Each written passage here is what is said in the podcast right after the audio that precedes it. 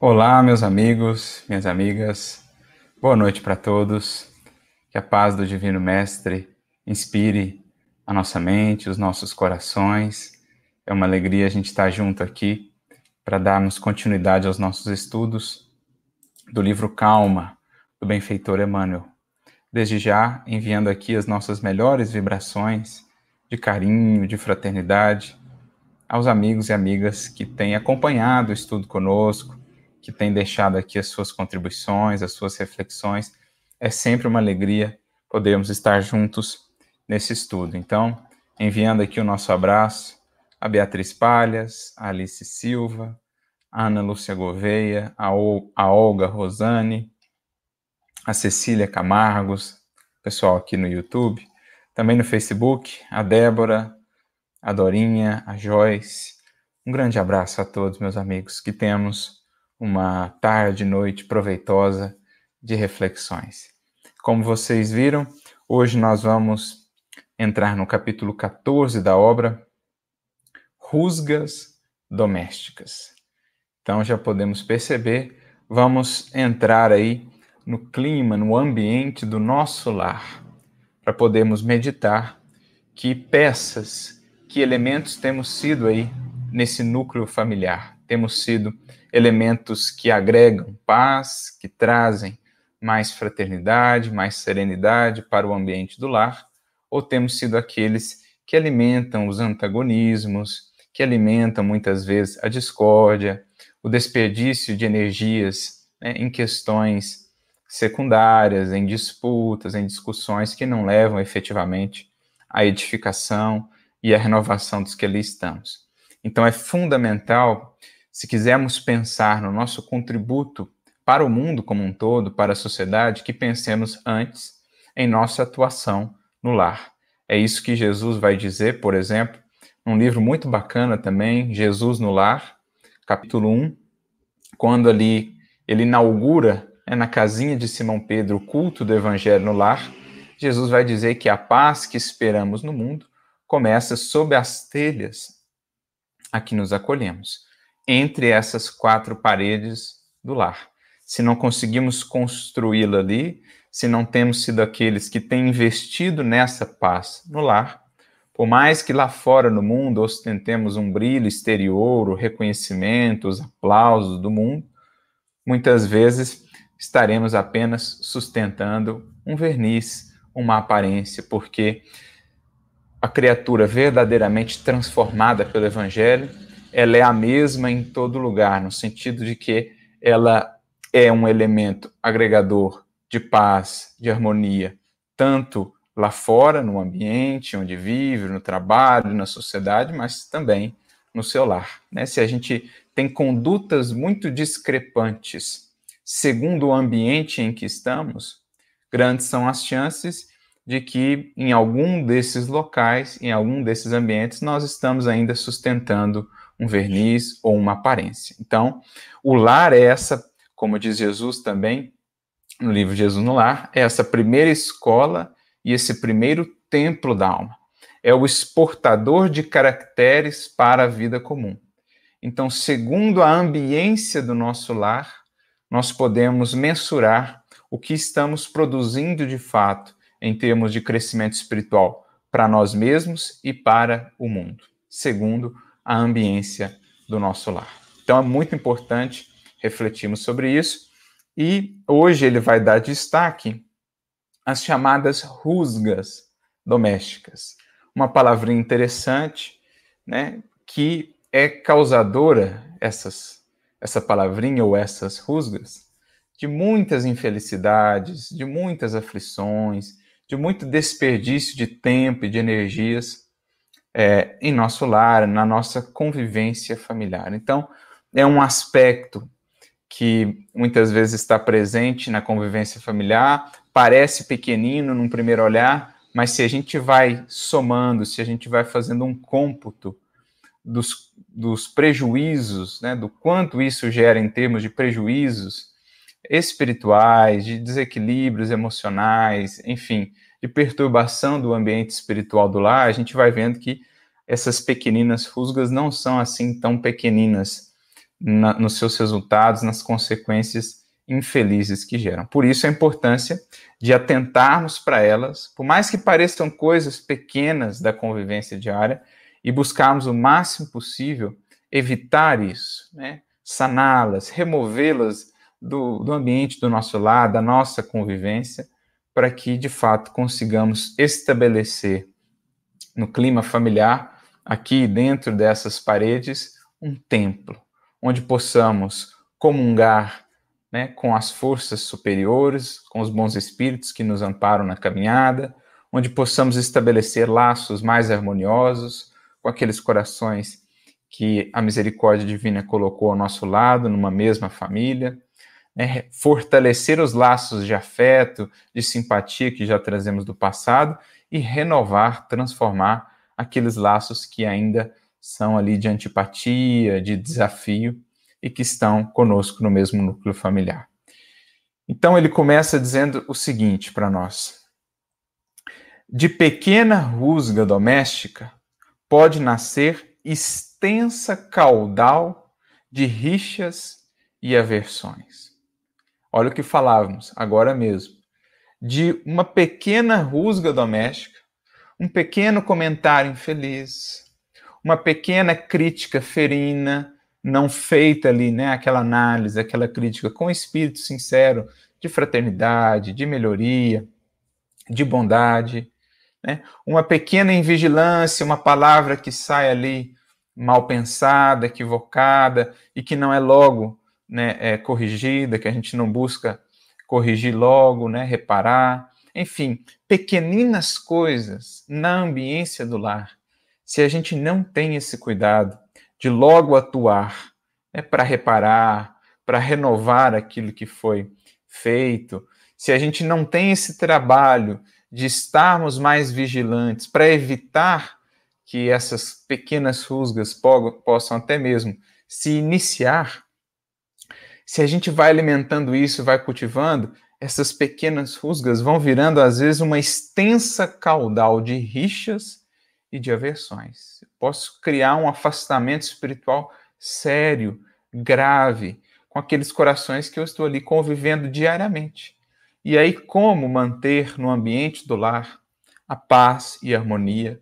Como manter né, as companhias espirituais, companhias mais adequadas, companhias aí dos bons espíritos, se dentro do lar eu tenho ali corações que se odeiam? Se eu tenho ali dentro do lar corações que não fazem nenhum esforço de reaproximação, de conciliação, de amorosidade, estão vivendo ali juntos no corpo físico, mas profundamente distantes em sentido espiritual. Como harmonizar a ambiência espiritual de um lar como esse? Então, é aquilo que Jesus nos dizia, que se aplica a este caso e uma série de outros casos né, na nossa jornada espiritual. Quando o mestre, o apóstolo Paulo, também fala isso, um pouco de fermento leveda a massa toda. Então, é um pouquinho de fermento, de uma ironia infeliz, um pouquinho de fermento de sarcasmo, um pouquinho de fermento de agressividade na fala, no tom, um pouquinho de fermento em algumas palavras, né? Escolhidas ali para ferir, para incomodar. Esse pouquinho de fermento, se eu não removo logo, se eu não tomo cuidado, se eu não evito que ele esteja ali, ele vai fermentando, ele vai fermentando e aquilo vai complicando né, toda a ambiência do lar. Muitas vezes vai alcançando outros membros que não estão envolvidos diretamente. Né, começa, às vezes, entre os cônjuges, daqui a pouco está alcançando os filhos, aquele, aquele problema. Enfim, é preciso atentar tanto para o nosso processo de autodomínio, de autoconhecimento, do medir melhor as palavras, renovar sentimentos para que as palavras possam refletir os sentimentos renovados, já que a nossa boca fala do que está cheio o coração. Então, num primeiro aspecto, autodomínio, renovação de sentimentos, para evitar que esse tipo de fermento possa ser lançado aí nessa massa do lar. Mas somos imperfeitos, por vezes ainda tropeçamos, por, por vezes cedemos às nossas fragilidades. Se esse fermento vem aí a ser lançado, a ser colocado nessa massa, atuar o quanto antes para removê-lo pedindo perdão, fazendo uma oração, buscando a conciliação, né, trazendo outras palavras de harmonização, de pacificação, enfim. Nessas duas frentes a gente precisa atuar. Tanto naquela que é a principal, deve ser a principal, de evitarmos ao máximo utilizar desse fermento, trazê-lo aí para essa massa do lar, o fermento né, infeliz, porque tem o fermento feliz também, né? Um pouquinho de fermento de gentileza, um pouquinho de fermento de bondade, de caridade na fala de compreensão, faz um, né, tem um impacto que a gente não consegue mensurar. Então, o primeiro esforço é governar-nos, conhecer-nos para evitar que esse fermento saia de nós e alcance o ambiente do lar, mas se ele porventura vem a sair, se porventura a gente veio a usar aquela palavra infeliz, a ter aquele comportamento que não foi ali o melhor, logo que possível, o quanto antes atuar em busca da reconciliação, do perdão, da pacificação. Então, isso é muito importante, porque essas pequenas coisas, se a gente deixa elas irem crescendo, se a gente deixa o tempo ir passando, vai se tornando cada vez mais difícil depois a solução. Né? A distância espiritual, às vezes, vai se tornando cada vez maior. Vai se construindo, às vezes, uma barreira psíquica, uma barreira espiritual de aversão, de, de mágoa, e as coisas se tornam mais difíceis. Então, quanto antes atuar nesse sentido. Aprender a ouvir sem contradizer, para aclarar qualquer ponto obscuro em momento adequado, é sinal evidente de compreensão e sabedoria. Olha, gente, isso aqui é tão fundamental, né?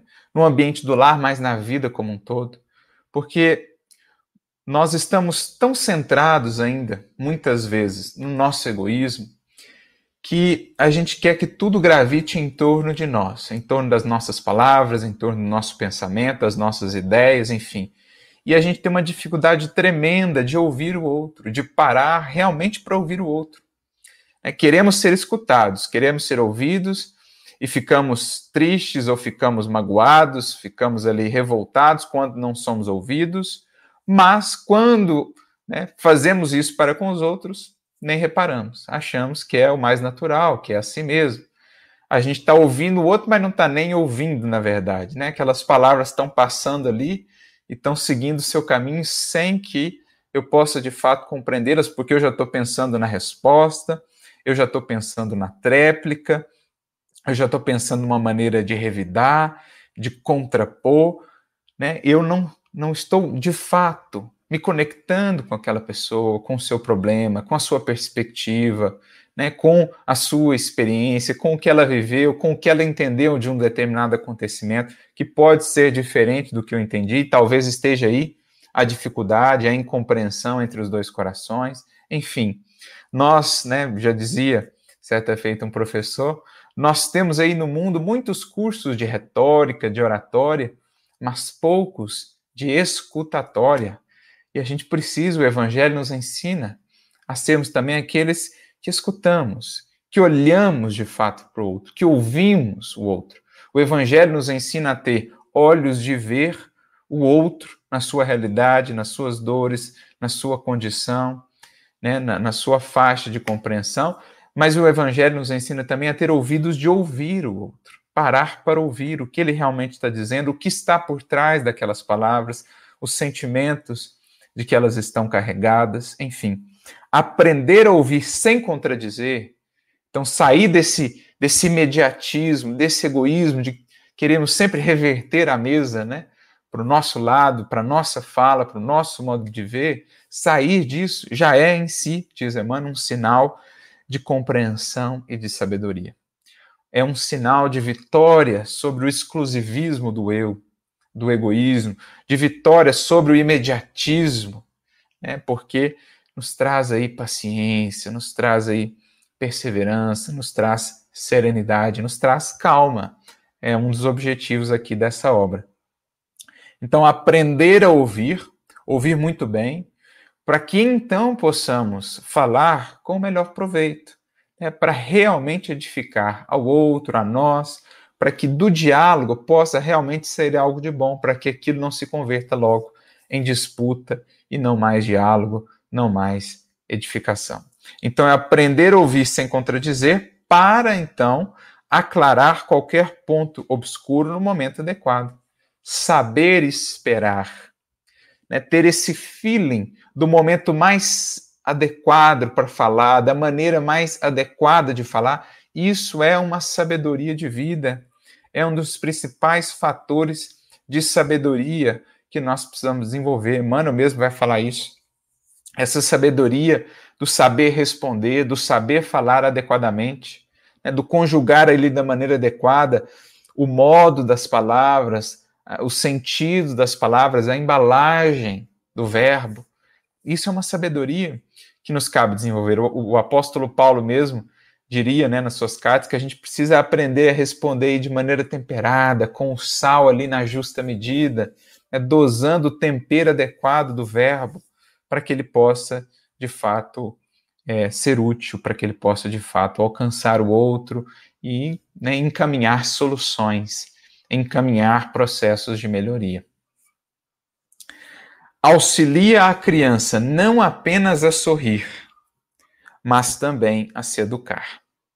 Olha, isso aqui é muito importante. Claro que todos né, desejarão aí a felicidade, a alegria dos seus filhos, mas é preciso entender, sobretudo quando temos uma perspectiva espírita daquele ser que está ali agora na forma de criança, quando vemos ali um espírito que tem uma série de tendências que agora não estão aí muito manifestas ainda, mas que vão se manifestar, já conseguimos perceber alguns detalhes, alguns traços dessa personalidade, que já caminhou muito lá atrás, enfim.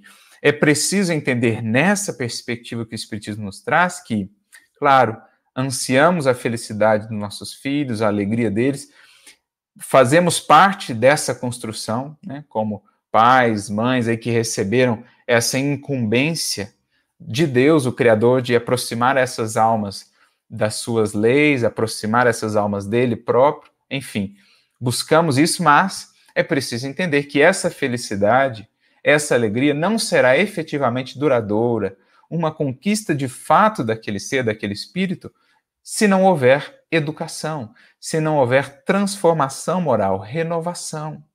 Da importância de, né, claro, graduando isso na medida em que a criança vai se desenvolvendo, aliar é, a essa alegria, essa felicidade, os processos educativos, né, ir mostrando aos poucos para a criança que existem limites, que a vida não é só feita de sims, que a gente precisa aprender a lidar com o contraditório, que nem tudo que queremos será possível, enfim, os processos educativos que vão aos poucos dando as bases morais daquele espírito reencarnante, para que ele possa bem se conduzir vida fora.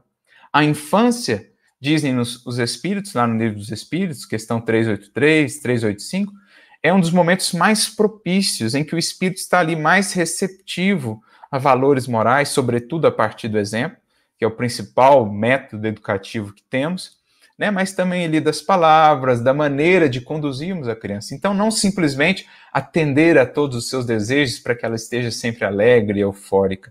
É ir na medida em que ela vai se desenvolvendo, mostrando também que o não faz parte, porque lidaremos com ele vida fora, que a gente precisa aprender a lidar com contrariedades, com coisas que não dão certo, nem tudo que queremos vai ser satisfeito, enfim, processos educativos. Para que a criança, para que esse espírito passando pela fase da infância, entrando na adolescência, não chegue lá com uma visão de vida, de mundo, da, da realidade ao seu redor, que é aquela de ser sempre atendido, que é aquela de ter sempre tudo ao seu alcance, de enfim. E aí, muitas vezes, a criatura não constrói né, em si mesma é, determinados valores morais que são importantes, não constrói uma certa resiliência, uma certa margem para lidar com contrariedades, e aí, diante de dificuldades maiores, quando ela vai realmente ganhando autonomia na adolescência, na juventude, muitas vezes ela vai estar fragilizada.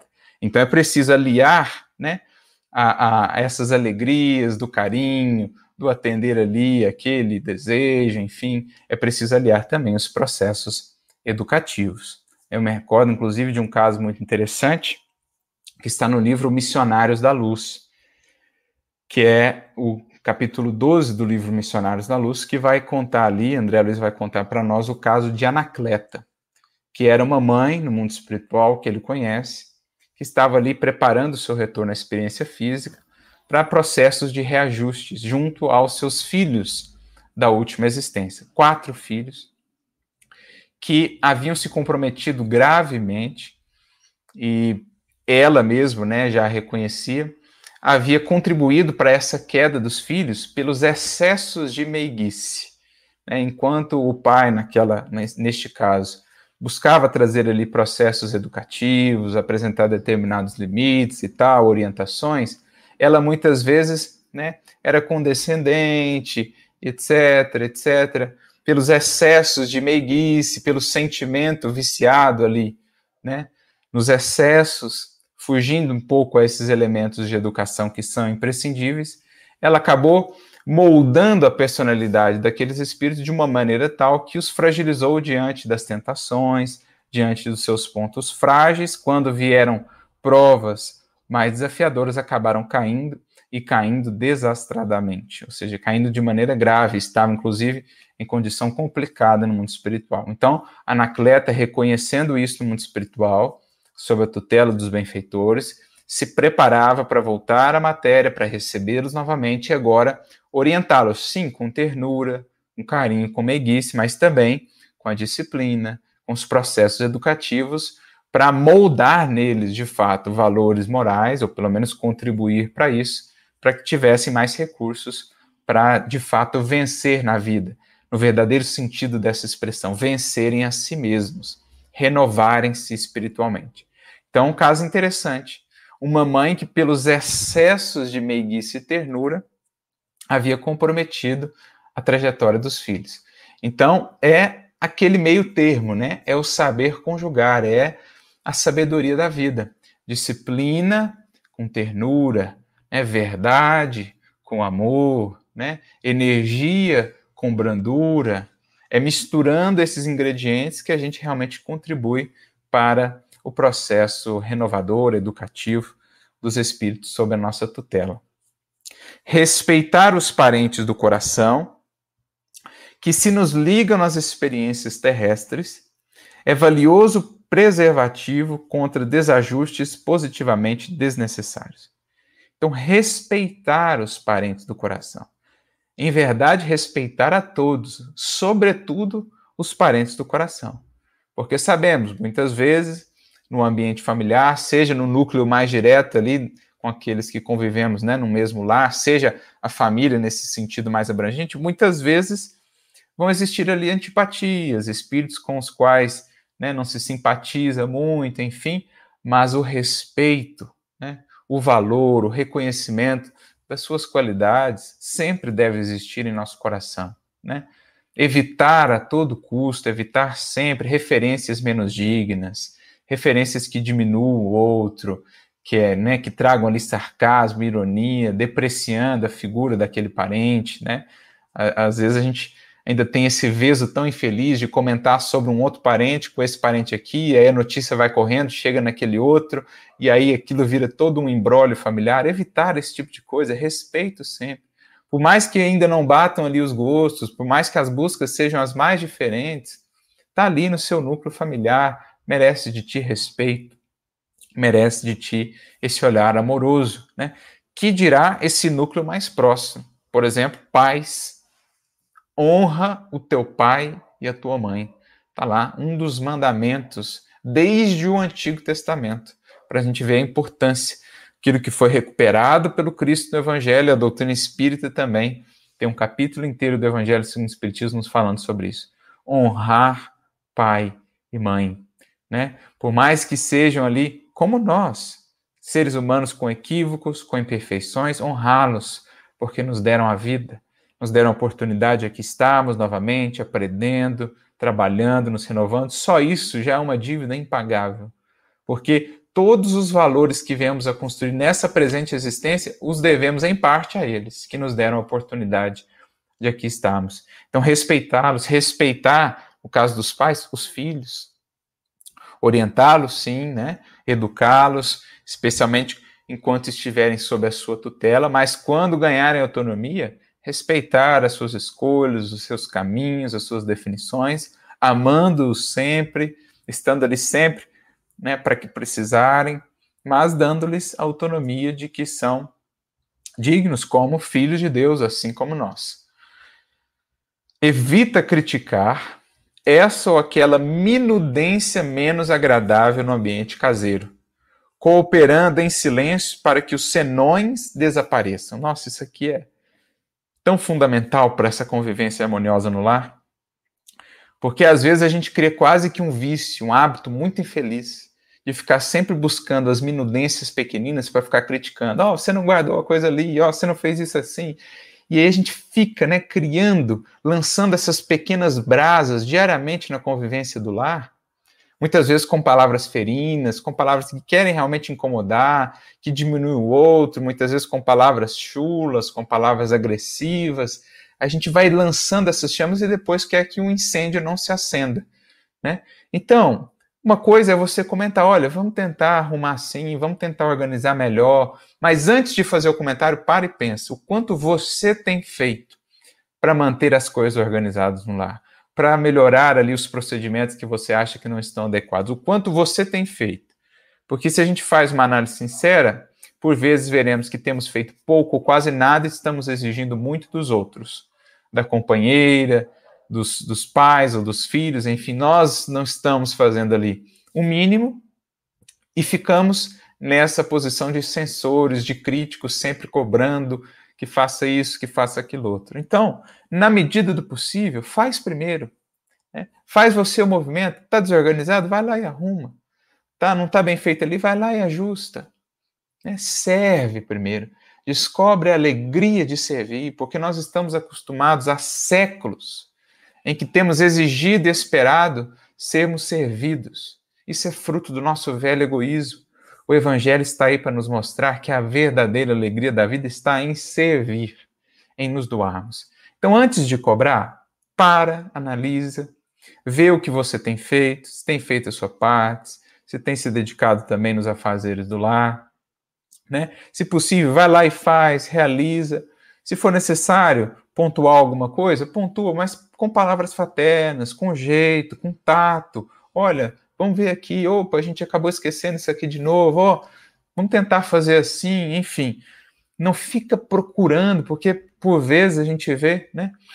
A, a criatura ela fica procurando alguma, alguma coisinha, algum gatilhozinho para criar uma intriga, para criar uma dificuldade, para criar uma discussão. A gente vicia nisso também. Né? Tem muitos corações que se viciam, não conseguem conviver no lar sem que isso seja todo momento marcado de atritos, de palavras, e aí vai virando um verdadeiro inferno a convivência no lar. Quando, como dizia Jesus, o lar deve ser o primeiro templo da alma no mundo. De que adianta buscar lá a paz no centro espírita, lá procedermos com cordialidade, com brandura, com paciência, chegar no nosso lar e converter num inferno críticas, de disputas, de palavras atravessadas, enfim. Então, antes de criticar, é, olha aquela minudência, vê o que você pode fazer, vê se você está fazendo a sua parte. Se precisar realmente falar, fala com tato, fala com jeito, para que não seja você o gatilho, para que não seja você o que lança brasas, que às vezes são pequeninas, mas que podem gerar todo um incêndio depois difícil de apagar.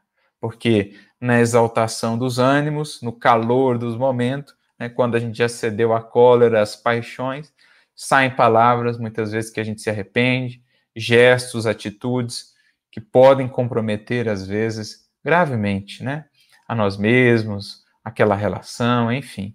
Então, sempre busquemos ser aqueles que pacificam, que servem, que buscam ajustar, que buscam criar soluções.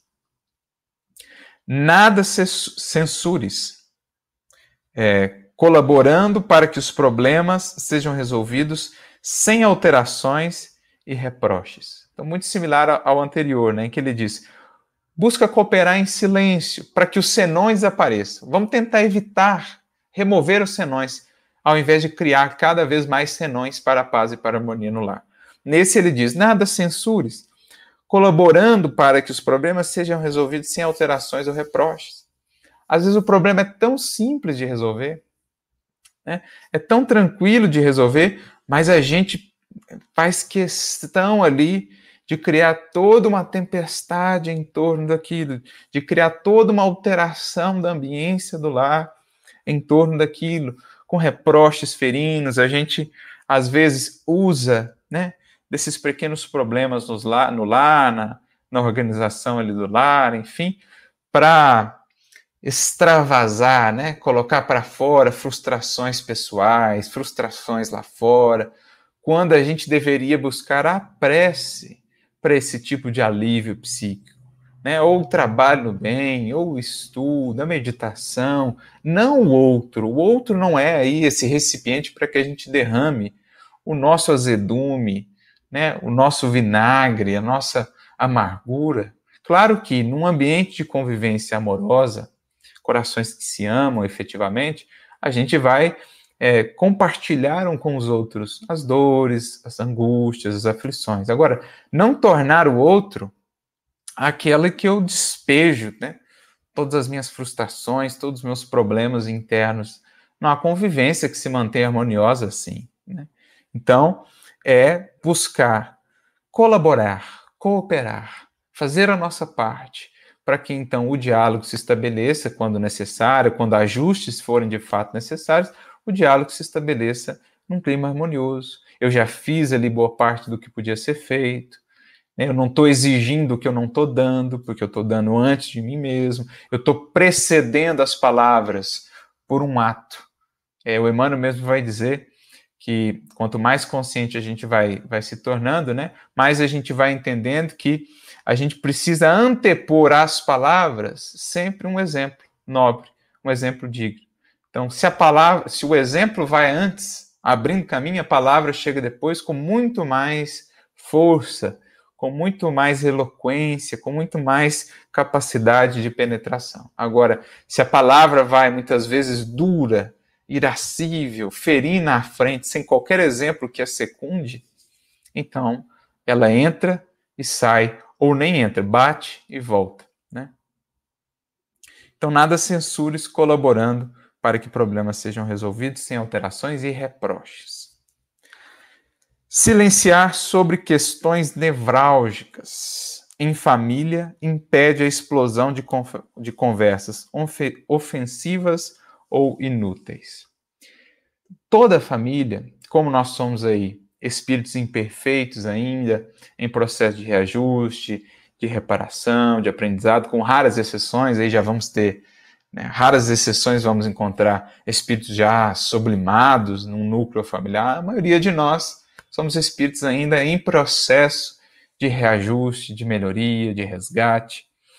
Como nós somos a maioria ainda no mundo, a imensa, esmagadora maioria das famílias vai ter ali os seus pontos nevrálgicos, as suas dificuldades maiores, né? aqueles pontos não tratados de mágoas, de acontecimentos pretéritos, etc, etc, que são ali pontos nevrálgicos. Né? Aquela ferida que, se tocada, ela pode gerar resultados assim não tão felizes.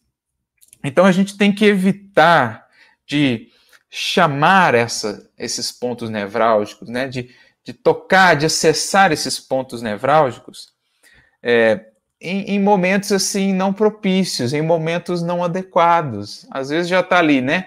aquela reunião de família, aquele almoço lá de final de ano, daqui a pouco entra naquela conversa sem que antes tivesse todo um clima espiritual. A maioria das pessoas ali às vezes já né, não está conectada a uma sintonia mais elevada e tal. Alguém revive aquela questão, o ambiente já não era dos melhores, já se cria todo um clima, já voltam à tona mágoas, ressentimentos, aí, enfim, a gente vai num crescente, vai num efeito em cascata, daqui a pouco aquilo virou uma discussão, daqui a pouco aquilo virou algo que só se complica. Então, esses pontos nevrálgicos, em especial, e nós sabemos que as famílias os terão, né? a gente sabe disso, eles precisam ser tratados com muito tato, em momentos muito propícios, com palavras muito bem medidas, né?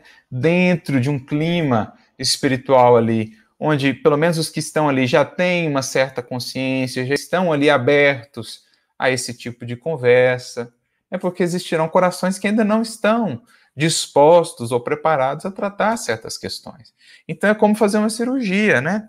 Olha os cuidados que eu tenho para fazer uma cirurgia de asepsia, de preparação, todos os cuidados para que então eu possa ali remover um tumor, uma ferida, enfim.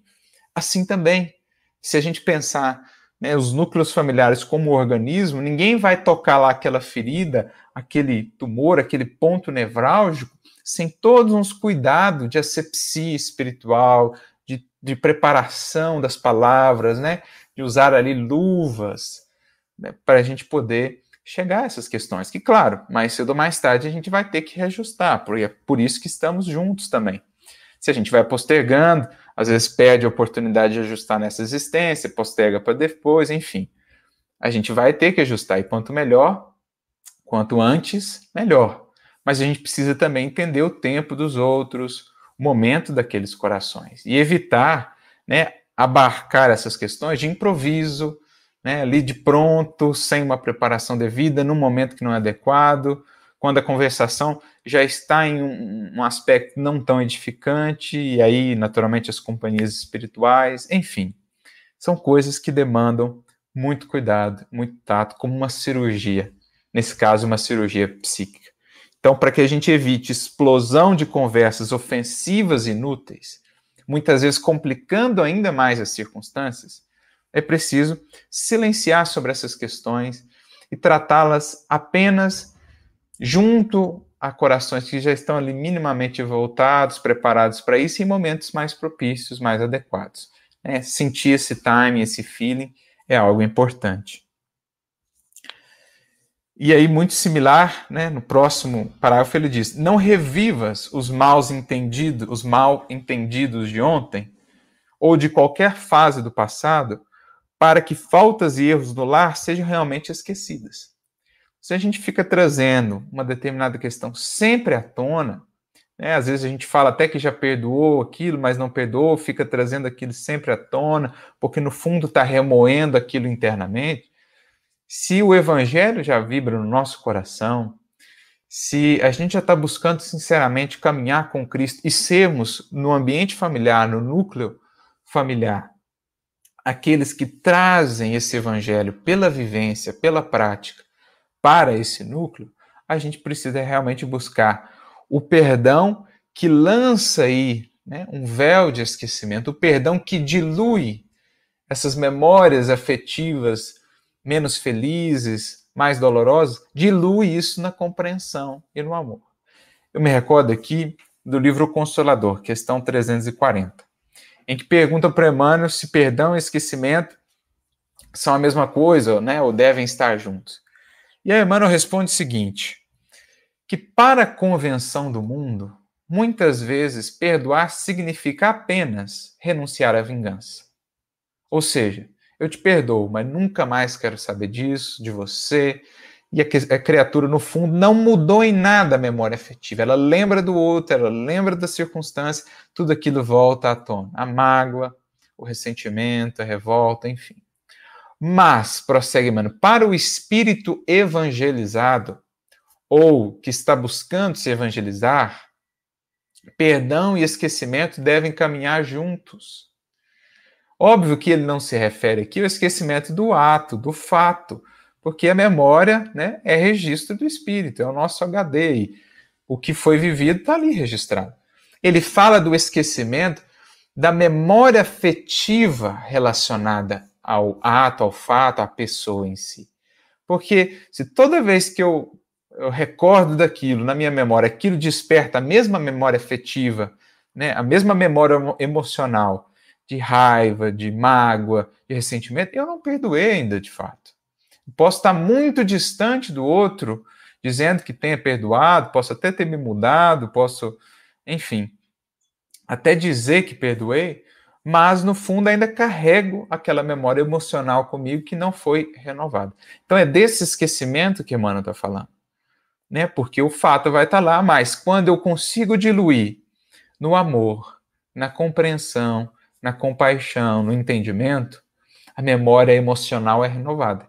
E aí, mesmo que eu me recorde do ato, do acontecimento, eu não vou fazer questão de trazer aquilo de volta para lançar no rosto do outro, para reclamar, para me fazer de vítima, enfim, não. Aquilo foi renovado emocionalmente. Eu posso lembrar do acontecimento, mas aquilo já foi embalado no amor.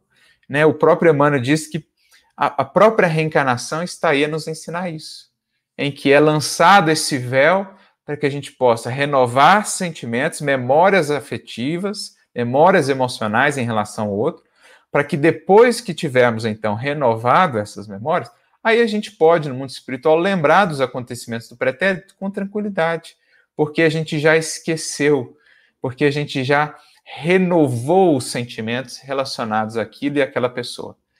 Então, assim, a própria reencarnação nos ensina isso, nos coloca ali lado a lado com o adversário, na figura de um filho, na figura de um irmão.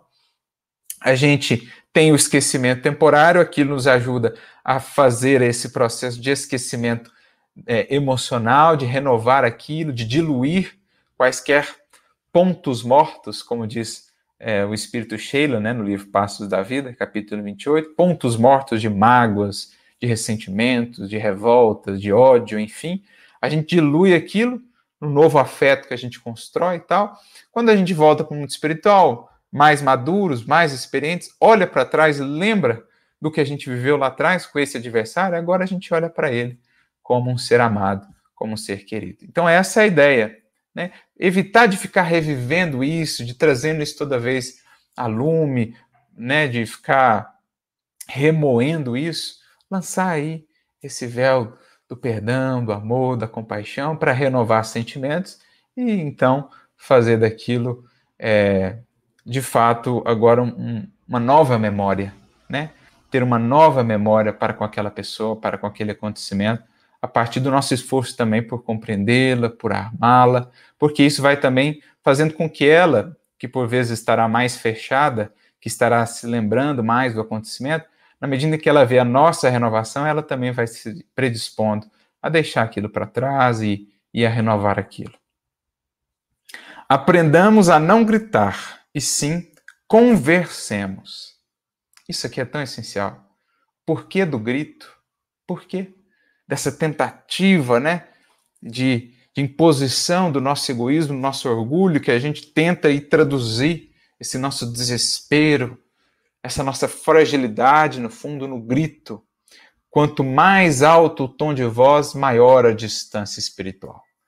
Aquele que busca aproximar-se, aquele que busca pacificar, ele não precisa gritar, porque ele está fazendo um movimento de aproximação. Agora, aquele que está se distanciando pelo orgulho, pela mágoa, seja pelo que for, quanto mais distante, mais ele vai tentar gritar, porque ele quer cobrir essa distância espiritual. Então, se a gente busca realmente o caminho da pacificação, se a gente se renova com o evangelho, a gente vai entendendo que a força das palavras não está no tom de voz, no volume, mas sim na qualidade do sentimento e também da razão dessas palavras, né? na qualidade com que elas são emitidas. É, já dizia um sábio, né, que a grande proposta não é erguermos o tom de voz, né? mas sim renovarmos as palavras, transformarmos as palavras, porque é a chuva que faz crescer as flores, não o trovão. Então, ao invés de erguer o tom de voz, a gente possa pensar a qualidade dessas palavras, porque não é o trovão que faz crescer as flores, mas sim a brisa, né? a, a chuva mansa, serena, que fecunda, que faz ali com que flores e frutos possam se desenvolver. E por fim, então, ele conclui: não te esqueças, a união começa de casa, mas a calma geral começa em ti mesmo. Então, se quisermos ser elementos agregadores do mundo, pacificadores, né, que espalham e semeiam o bem e a fraternidade, que aproximam corações, precisamos aprender isso antes no lar. Como sermos trabalhadores da paz do mundo se não conseguimos construir ou colaborar com essa paz entre quatro paredes, junto a três, quatro, cinco corações? Não é possível. Então, a união começa de casa, assim como o bem, assim como a fraternidade. Mas, dentro de casa, para que essa união comece, ela precisa começar em mim, antes de mais nada, na minha casa interior, pela calma, pela serenidade, pela paz que eu souber edificar, porque entendo esse estado interior harmonizado, eu contribuo para a harmonização do ambiente mais direto ali do lar, para que depois eu tenha também o que colaborar, o que doar para o ambiente da coletividade, da sociedade. Então é isso, meus amigos, que a gente esteja muito atentos a essas pequeninas rusgas domésticas, que evitemos dar campo para esse pouco, para esse pequenino fermento, esse pouco de fermento que por vezes leveda, azeda toda a massa do lar, né? todo o clima do lar. Que possamos, pelo contrário, colocar nessa massa do lar o fermento da ternura, da generosidade, da compreensão, né? da paciência, porque então estaremos de fato edificando um ambiente harmonioso e contribuindo para a pacificação também é, de todos os outros ambientes que venhamos a frequentar. Agradecendo aqui pela contribuição de todos, vamos ver se temos alguma pergunta, alguma consideração. A Lívia Magalhães resgatou aqui para nós né, o trechinho do Jesus no lar. Se não amamos o irmão que respira conosco os mesmos ares, como nos consagraremos ao Pai que se encontra no céu? Então, também isso, né? De que nos adianta buscar aí a adoração lá no centro espírita ou lá fora, se não temos encontrado essa primeira, uh, esse primeiro templo no nosso lar, o primeiro altar ali junto aos corações que estão conosco. Então é preciso entender isso também. A Dilma Guimarães diz aqui, né? Eu acho que a palavra certa seria cura e não esquecimento. Quando a gente se cura de um sentimento, podemos lembrar sem sofrer. Ela faz uma referência ao que Emmanuel traz para nós lá na questão 340 do Consolador, em que ele fala de perdão e esquecimento. É, querida, com relação às palavras, isso aí não, não é tão importante assim. Né? O mais importante é a gente entender a ideia. Entendida a ideia é ótimo. Se a gente usar cura, se a gente usar esquecimento, se a gente usar renovação, enfim. O mais importante é a ideia. Emmanuel lá usa a palavra esquecimento nesse sentido, de uma desvinculação né, emocional é, prejudicial daquela circunstância, daquela pessoa. Mas se quiser usar cura também, o mais importante, né, sempre no que diz respeito a essas questões espirituais, e Kardec os espíritos, na verdade, falaram muitas vezes para Kardec: olha, com relação às palavras, vocês se entendam aí, né, se façam entendidos, porque a forma é secundária, o mais importante é o fundo, é entender a ideia, por trás do conceito. Então, cura, esquecimento ou renovação, o importante é essa mudança de uma memória emocional. Diluir isso no amor, diluir isso é, é, na bondade, na compreensão. Aí a gente desvincula né, aquele aspecto negativo daquela experiência e a gente pode recordar do fato da pessoa sem que aquilo nos adoeça, sem que aquilo nos, nos comprometa internamente.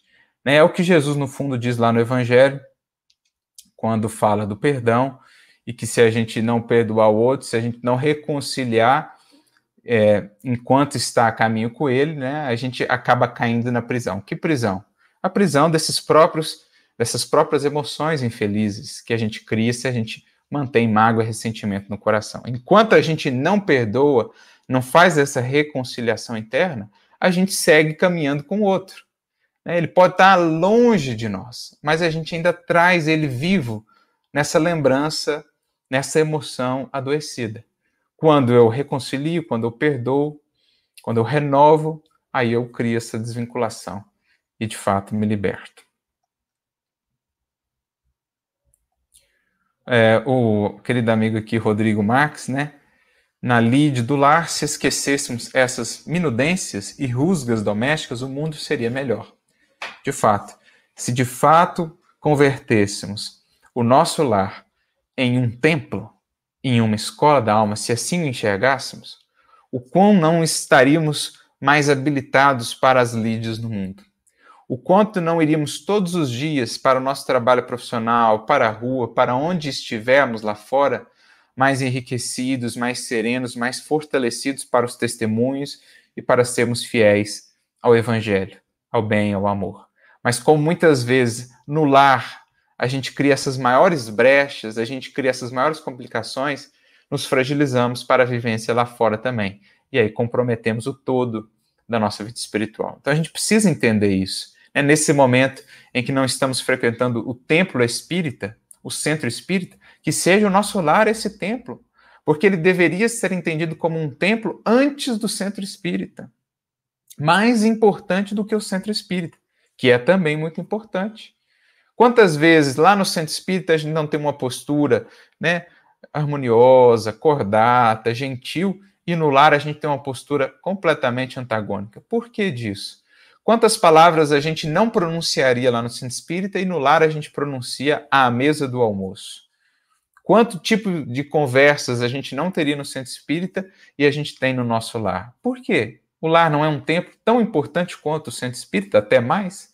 Então a gente precisa pensar nisso também. E esse momento aí que a gente está mais restrito ao lar, né, e mais intensamente na convivência do lar, é um momento muito propício para a gente avaliar o quão importante é, de fato, convertermos o nosso lar num templo.